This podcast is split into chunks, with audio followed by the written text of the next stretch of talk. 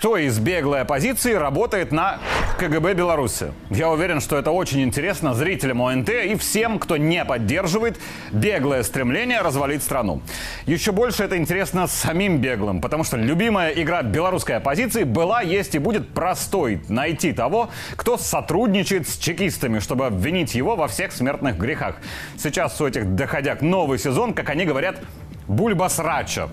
И вопрос, кто чекист, снова главный, чтобы они не говорили публично. Давайте по хронологии последних недель. Итак, Светлана Георгиевна в Вильнюсе подвергается травле и преследованию со стороны своих недавних соратников. 16 июля 2020, чуть больше двух лет назад, если помните, у нас был создан некий объединенный штаб трех граций, из которого затем успешно команда Тихановской всех выжила.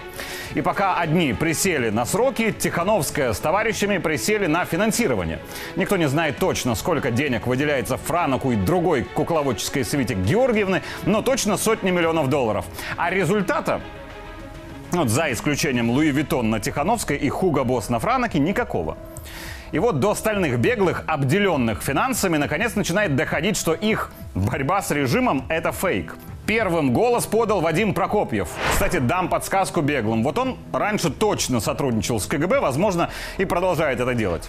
На некоем форуме демократических сил, где нет ни демократии, ни сил, а есть водичка и микрофоны, экс-ресторатор выдал пламенную речь, суть которой Тихановскую надо убирать. Я, прости господи, процитирую Прокопьева.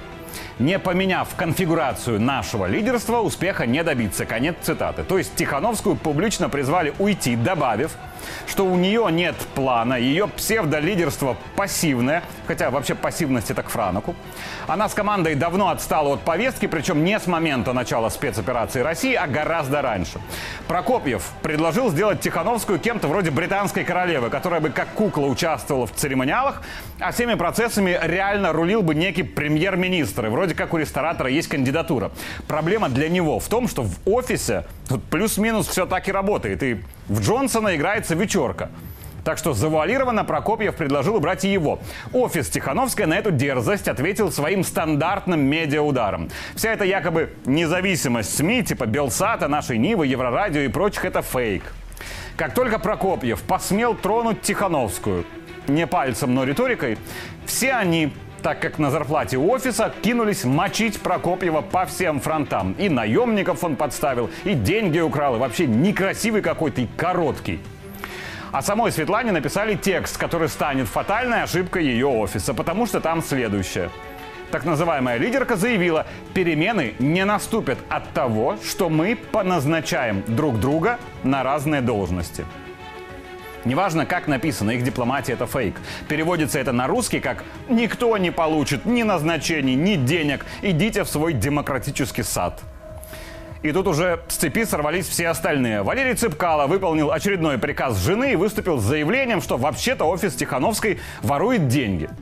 Затем выбрался из уютного багажника гражданин Латушко, выдав коммунистическое требование демократическим беглым. Мол, пролетарствующие паразиты, объединяйтесь. И объединить себя с Тихановской, Поздняком, Прокопьевым и остальными – то еще месиво, конечно, бедная Светлана. Латушка именно потребовал, а не попросил и не предложил. В ответ на это еще один экстремист, тоже по совпадению, знатный в прошлом, а может и не только в прошлом, доносчик в КГБ, Антон Матолько назвал Латушка, и вот как это сказать в эфире – Давайте так, Матолька назвал латушка словом, в котором есть интерфикс О и два корня. Ёб и долб. Составили? Латушка скриншот личной переписки опубличил, где помимо нашего слова загадки есть еще упоминание о том, что Паша кусок экскрементов и трус. Из него же вытекает в смысле из скриншота, а не из латушка, что Паша называет Антона сопляком. Все это привело к тому, что теперь у беглых будет два каких-то конгресса. Один – тех, кто за Тихановскую, где в основном Тихановская, Вечерка и остальные, кто у них на зарплате. А второй конгресс – это все прочие беглые. И самое прекрасное в этом то, что заявленные темы и одних, и других – это фейк. Никто там не будет обсуждать борьбу с Лукашенко и демократию. Оба эти конгресса созываются для того, чтобы решить, как замочить друг друга.